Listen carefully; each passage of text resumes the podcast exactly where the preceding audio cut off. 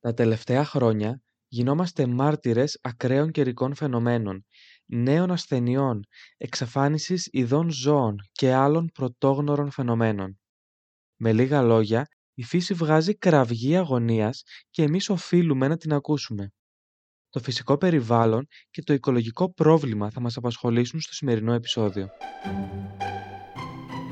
Γεια χαρά! Είμαι ο Νίκος και ακούς το podcast «Χαρτί και Καλαμάρι». Μαζί θα δούμε θέματα έκθεσης για το μάθημα νεοελληνικής γλώσσας. Μην το βλέπεις σαν μάθημα, δες το σαν ένα μέσο που θα σε βοηθήσει να διαμορφώσεις σφαιρική αντίληψη για πολλά κοινωνικά ζητήματα.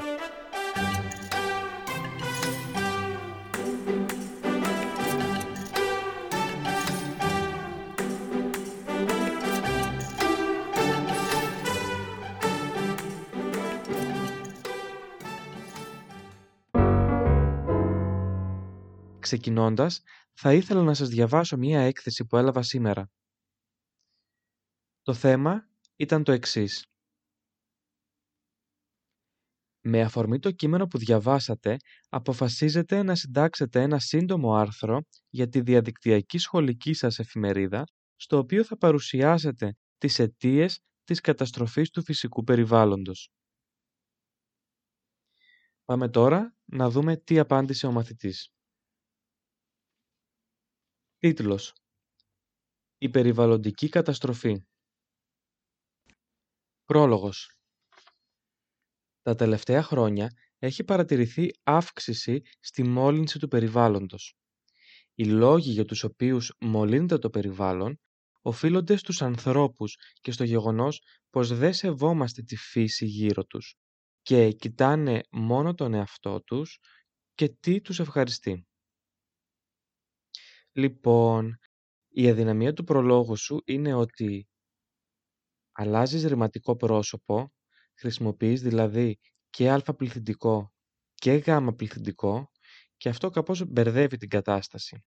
Επίσης, ξεκινάς και αναφέρεις ήδη από τον πρόλογο λόγους για τους οποίους μολύνεται το περιβάλλον. Όχι, αυτό θα το πούμε στο κυρίως θέμα, γιατί αυτό είναι και το ερώτημα. Επίσης βλέπω χρησιμοποιείς επίκαιρο στοιχείο. Εκεί που λες τα τελευταία χρόνια έχει παρατηρηθεί αύξηση και αυτό είναι σημαντικό γιατί ένα άρθρο πρέπει να έχει μέσα το στοιχείο της επικαιρότητας. Προσοχή στην έκφρασή σου. Συνεχίζω.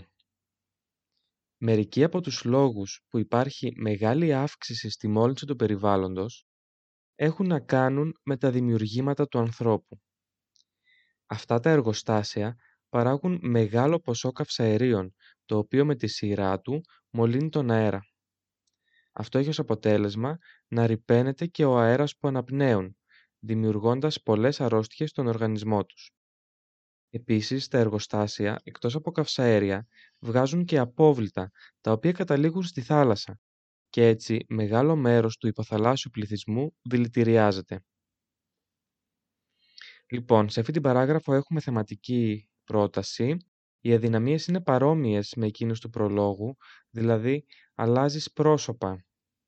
Από ενικό το πας σε πληθυντικό και έχεις και γάμα και αλφα πρόσωπο και αυτό δεν βοηθάει στην κατανόηση του κειμένου σου. Στο σημείο που λες, δημιουργώντας πολλές αρρώστιες στον οργανισμό τους, θα μπορούσες να πεις καλύτερα ότι εμφανίζονται πολλές ασθένειες στους ανθρώπινους οργανισμούς. Επόμενη παράγραφος. Εκτός από τις δημιουργίες του ανθρώπου, πολύ μεγάλο ποσοστό του περιβάλλοντος μολύνεται και από τις αποφάσεις που παίρνει στην καθημερινή του ζωή. Καταρχάς, πολλοί επιλέγουν ως μέσο μεταφοράς το αμάξι, χωρίς να σκέφτονται πως μέσα από αυτό δημιουργείται καυσαέριο, το οποίο μολύνει τον αέρα που αναπνέουν. Επιπλέον, αρκετοί άνθρωποι επιλέγουν να πετάξουν τα σκουπίδια τους στο δρόμο, δημιουργώντας προβλήματα στην τρύπα του όζοντος, με αποτέλεσμα μετά από κάποια χρόνια να καταστραφεί και μαζί με το όζον να καταστραφεί και η ζωή στη γη. Λοιπόν, και εδώ έχουμε θεματική περίοδο, μπράβο σου. Θα ήθελα να προσέξεις λίγο το σημείο που λες για την τρύπα του όζοντος. η τρύπα του όζοντος δεν δημιουργείται από τα σκουπίδια, από τα, από τα απορρίμματα. Επίσης, τώρα αυτό είναι προσωπική άποψη, εντάξει, ε, στις εκθέσεις καλό είναι αντί για αμάξι να χρησιμοποιείτε την λέξη αυτοκίνητο ή όχημα. Και πάμε στον επίλογο. Συμπερασματικά, η μόλυνση του περιβάλλοντος είναι ένα πολύ σοβαρό θέμα, το οποίο ορισμένοι το έχουν συνειδητοποιήσει και προσπαθούν να το αντιμετωπίσουν. Γι' αυτό θα ήταν καλό όλοι οι άνθρωποι να διαπιστώσουν τη σοβαρότητα της κατάστασης και να βοηθήσουν στην αντιμετώπιση της. Όσον αφορά τον ε, επίλογο, θέλω να σου πω ότι επαναλαμβάνεις την λέξη σοβαρό και σοβαρότητα, καθώς και τις λέξεις αντιμετωπίσουν και αντιμετώπιση. Μπορείς να βρεις συνώνυμες, δεν χρειάζεται να επαναλαμβάνεσαι. Σε γενικές γραμμές, οι ιδέες σου ήταν καλές. Μπράβο. Το μόνο στο οποίο διαφωνώ είναι το σημείο με την τρύπα του όζοντος. Η βασική αδυναμία της έκθεσης εντοπίζεται στην έκφραση και στην αλλαγή ρηματικών προσώπων. Κάτι ακόμη που θέλω να πω είναι ότι μία βασική αιτία για την περιβαλλοντική καταστροφή είναι η ελλειπής περιβαλλοντική αγωγή στο σχολείο. Θεωρώ πως είναι σημαντικό να γίνει έστω μία μικρή αναφορά μέσα στην έκθεση. Κατά τα άλλα, η προσπάθειά σου ήταν αρκετά καλή. Μπράβο σου. Συνέχισε έτσι. Με αφορμή την έκθεση του μαθητή, ας πάρουμε τα πράγματα από την αρχή και ας αναλύσουμε το θέμα του οικολογικού προβλήματος και της αξίας του φυσικού περιβάλλοντος. Γνωρίζουμε ποια είναι η αξία της φύσης. Γιατί είναι τόσο σημαντική; Η φύση είναι το παν. Είναι αυτή που εξασφαλίζει τη ζωή, αφού παρέχει στον άνθρωπο τις συνθήκες εκείνες που είναι απαραίτητες για τη ζωή πάνω στον πλανήτη μας. Μέσα στο φυσικό περιβάλλον γεννιέται και διαπλάθεται ο άνθρωπος. Επίσης, είναι πηγή πλούτου, καθώς παρέχει όλους τους φυσικούς πόρους για την παραγωγή αγαθών και ενέργειας. Οι πρώτες ύλες για τη δημιουργία του κάθε τι προέρχονται από τη φύση. Επίσης, η φύση μας γαλινεύει, μας ηρεμεί, μας βοηθάει να ξεφύγουμε από τη ρουτίνα και το άγχος της καθημερινότητας. Σκεφτείτε λίγο παιδιά, οι ήχοι της φύσης, ο αέρας, τα χρώματα, συνθέτουν κάτι το τέλειο, κάτι το ύψιστο. Έτσι διατηρούμε την ψυχολογική ισορροπία μας. Το περιβάλλον ωστόσο συμβάλλει και στην πολιτιστική πρόοδο καθώς αποτελεί πηγή έμπνευσης και πνευματικού στοχασμού για πολλούς καλλιτέχνες. Επειδή ο άνθρωπος όμως γίνεται θηρίο και μπορεί να γίνει το χειρότερο από όλα τα πλάσματα, όπως έλεγε ο Αριστοτέλης, επιδρά αρνητικά επάνω στο περιβάλλον και το υποβαθμίζει. Αυτό έχει ως αποτέλεσμα τη δημιουργία της οικολογικής κρίσης. Ποιες είναι οι αιτίες του περιβαλλοντικού προβλήματος; Ξεκινώντας, θέλω να πω ότι ο άνθρωπος παρεμβαίνει αλόγιστα στη φύση, εξαντλώντας τους φυσικούς πόρους. Βάζει την οικονομική ανάπτυξη πάνω από την προστασία του περιβάλλοντος. Και ταυτόχρονα βάζει το κεφάλι στην άμμο αδιαφορώντας για τις επιπτώσεις των επιλογών του. Η καταναλωτική μανία και η τάση για υλικό ευδαιμονισμό οδηγούν στην απομίζηση του φυσικού πλούτου στην αύξηση των απορριμμάτων και στην εκτείναξη της βιομηχανικής παραγωγής, η οποία μολύνει τον αέρα και τα θαλάσσια ύδατα. Να σημειωθεί ότι για τα υπερκαταναλωτικά πρότυπα ευθύνονται σε μεγάλο βαθμό και τα μέσα μαζικής ενημέρωσης, που μας βομβαρδίζουν με διαφημίσεις. Σημαντική αιτία είναι και η περιορισμένη οικολογική ευαισθησία των πολιτών, ως συνέπεια της ανεπαρκούς περιβαλλοντικής αγωγής στα σχολεία. Αυτό σημαίνει ότι έχουν άγνοια για τη σοβαρότητα του προβλήματος και επιδεικνύουν χαρακτηριστική αδιαφορία και ανευθυνότητα. Η αστικοποίηση, δηλαδή η συσσόρευση των ανθρώπων στις μεγάλες πόλεις, έχει επιδράσει αρνητικά στο οικολογικό πρόβλημα. Έχουν οικοπεδοποιηθεί εκτάσεις πρασίνου για να χτιστούν άχρωμες πολυκατοικίες που θα στεγάσουν τον συνεχώς αυξανόμενο πληθυσμό των πόλεων. Με αυτόν τον τρόπο κυριαρχεί το τεχνητό και όχι το φυσικό περιβάλλον. Φυσικά αυτό έχει και άλλες προεκτάσεις όπως είναι τα καυσαέρια των αυτοκινήτων, οι καυστήρες για τη θέρμανση, ο μεγάλος όγκος σκουπιδιών και άλλα πολλά. Ευθύνη έχει και η πολιτεία, αφού δεν υπάρχει κρατική μέρημνα για το περιβάλλον ή τουλάχιστον δεν υπάρχει επαρκής κρατική μέρημνα. Οι πολιτικοί ηγέτες ασκούν την εξουσία με στήρο τεχνοκρατισμό και δεν ενδιαφέρονται για την ποιότητα ζωής των πολιτών, η οποία εξαρτάται σε μεγάλο βαθμό από την επαφή τους με τη φύση. Ενδιαφέρονται μόνο για την οικονομική ανάπτυξη και τις επενδύσεις στον χώρο της βιομηχανίας. Άλλα αίτια της περιβαλλοντικής κρίσης είναι οι πυρκαγιές και η αποψήλωση των δασών με στόχο την οικοπεδοποίησή τους, οι πετρελαιοκυλίδες που δημιουργούνται από τα πλοία και μολύνουν τη θάλασσα, καθώς και τα γεωργικά φάρμακα, τα λιπάσματα και κάθε χημική ουσία που μολύνει τόσο το έδαφος όσο και τα ύδατα θαλασσών και ποταμών. Ποιες είναι οι συνέπειες όλων αυτών; Είναι σημαντικό να καταλάβουμε ότι οι συνέπειες δεν αφορούν μόνο το ίδιο το περιβάλλον, αλλά και τον άνθρωπο. Ας δούμε πρώτα τις συνέπειες για τη φύση. Αρχικά, ρηπαίνεται η ατμόσφαιρα, η θάλασσα και το έδαφος. Καταστρέφεται η χλωρίδα και η πανίδα. Πολλά είδη του ζωικού βασιλείου έχουν εξαφανιστεί, ενώ άλλα οδεύουν ήδη προς αυτή την κατεύθυνση. Με τον τρόπο αυτό κλονίζεται η τροφική αλυσίδα. Ακόμη, εξαφανίζονται είδη διατροφής λόγω της υπερκατανάλωσης και της εντατικής καλλιέργειας των εδαφών. Για να καλυφθεί η μεγάλη ζήτηση, γίνεται κατάχρηση γεωργικών φαρμάκων. Φυσικοί πόροι όπως το πετρέλαιο εξαντλούνται και φυσικά η τιμή τους ανεβαίνει. Η μόλυνση του περιβάλλοντος έχει οδηγήσει στην κλιματική αλλαγή και στα ακραία καιρικά φαινόμενα.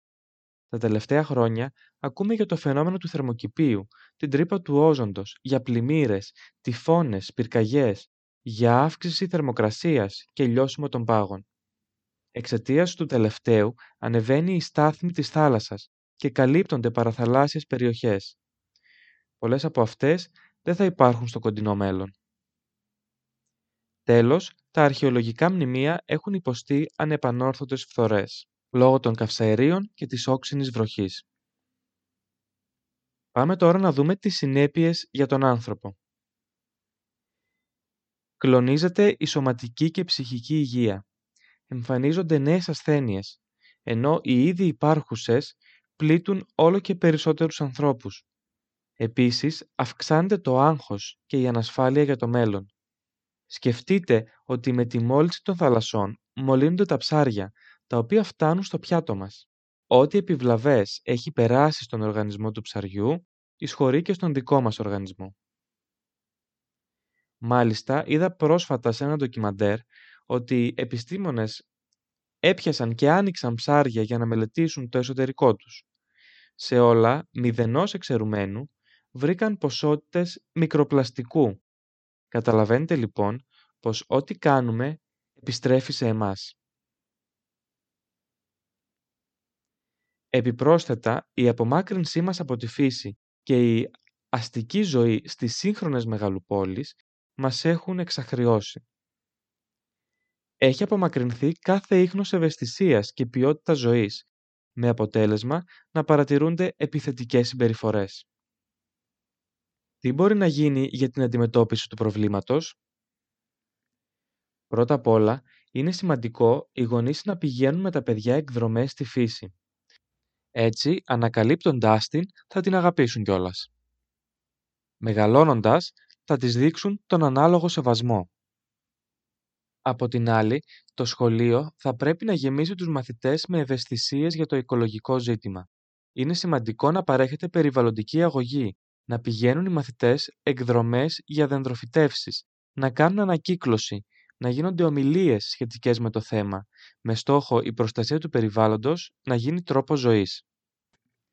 Με την περιβαλλοντική εκπαίδευση, τα παιδιά προετοιμάζονται κατάλληλα ώστε να αναλάβουν ενεργό ρόλο στην αντιμετώπιση των περιβαλλοντικών προβλημάτων. Θα αντιληφθούν επίσης οι νέοι ότι τα προβλήματα αυτά απαιτούν συλλογική προσπάθεια. Ιδάλλως δεν λύνονται. Άλλος τρόπος αντιμετώπισης είναι ο καθένας από εμάς να συνειδητοποιήσει την αξία του περιβάλλοντος και το πόσο κινδυνεύει η ζωή μας αν δεν το προστατεύσουμε. Θα πρέπει να καταλάβουμε ότι δεν είμαστε θεοί και ότι δεν μπορούμε να δαμάσουμε τη φύση. Σήμερα έχουμε φτάσει στο σημείο αυτό του να διαπράττουμε ύβρι. Σε αυτή τη συνειδητοποίηση μπορούν να βοηθήσουν και τα μέσα μαζικής ενημέρωσης, προβάλλοντας πνευματικούς ανθρώπους οι οποίοι μπορούν να επηρεάσουν την κοινή γνώμη. Η ευθύνη του κράτους είναι επίσης ζωτικής σημασίας. Στόχος του να είναι οι επενδύσεις για την αξιοποίηση των ανανεώσιμων πηγών ενέργειας, όπως είναι η ηλιακή και η αιωλική, δηλαδή ενέργεια που αντλείται από τον ήλιο και τον άνεμο αντίστοιχα. Εκτός από αυτό, κρίνεται αναγκαίο να δώσει κίνητρα στους νέους να επιστρέψουν στην επαρχία, να γίνει δηλαδή αποκέντρωση, να μειωθεί ο όγκος του πληθυσμού στις πόλεις. Ταυτόχρονα, πρέπει να επιβάλλει στις βιομηχανίες τη χρήση φίλτρων βιολογικού καθαρισμού των αποβλήτων και βαρύτατα πρόστιμα στους παραβάτες. Ακόμη, είναι υποχρέωση της πολιτείας να προστατεύσει τους βιοτόπους και τους εθνικούς δρυμούς. Τέλος, οι πολιτικοί ηγέτες όλων των κρατών να συνεργαστούν και να βάλουν στην άκρη τις οποιασδήποτε διαφορές τους, ώστε να αντιμετωπιστεί το ζήτημα του οικολογικού προβλήματος. Είναι παγκόσμιο το πρόβλημα, επομένως απαιτείται διεθνή συνεργασία. Αυτά ήταν τα βασικότερα σημεία της θεματικής ενότητας «Φύση και οικολογικό πρόβλημα». Επειδή όμως είπαμε αρκετά πράγματα, ας τα ξαναδούμε επιγραμματικά. Η αξία της φύσης είναι ότι προσφέρει ζωή στον άνθρωπο και σε όλα τα έμβια όντα. Μας παρέχει τις πρώτες ύλες για όλα τα αγαθά. Μας ηρεμεί, μας γαλινεύει και βοηθάει στην καλή ψυχολογία. Αποτελεί πηγή έμπνευσης για τους καλλιτέχνες. Οι αιτίες του περιβαλλοντικού προβλήματος είναι η εξάντληση των φυσικών πόρων για την παραγωγή αγαθών, ο υπερκαταναλωτισμός, η οικοπεδοποίηση δασικών εκτάσεων για οικονομικό κέρδος, η έλλειψη οικολογικής ευαισθησίας, η αστικοποίηση, η αδιαφορία του κράτους, τα χημικά λιπάσματα που χρησιμοποιούν οι γεωργοί, οι πυρκαγιές, οι πετρελαιοκυλίδες των πλοίων και άλλα.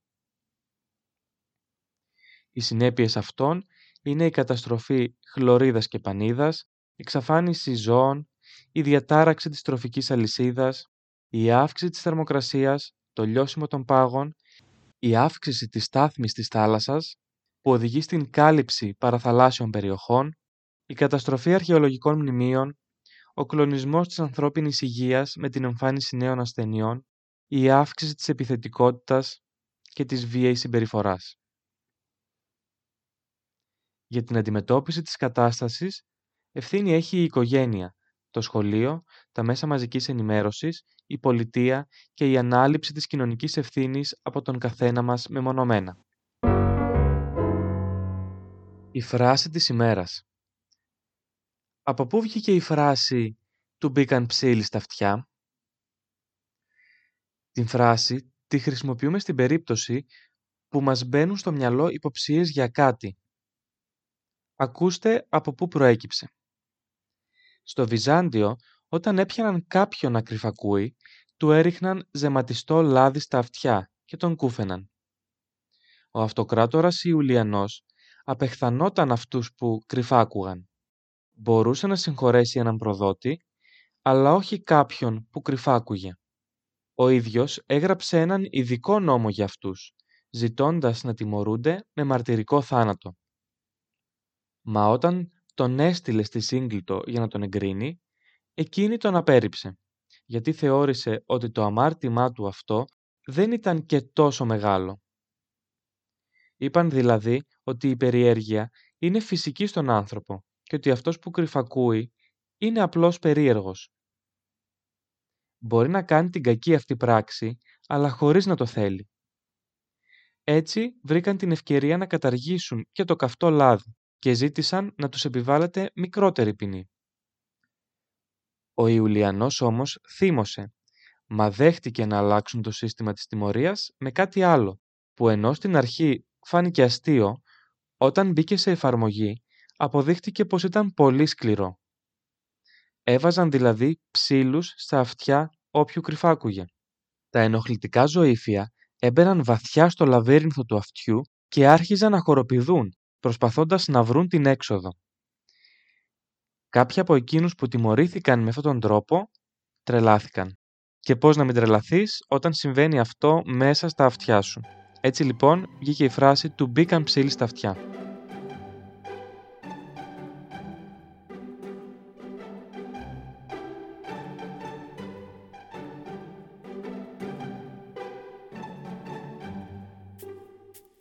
Μην ξεχνάς να κάνεις follow στις σελίδες σε Instagram και Facebook για να μου στέλνεις τις δικές σου εκθέσεις και απορίες. Μέχρι την επόμενη φορά, πάρε μολύβι και χαρτί και εκφράσου ελεύθερα.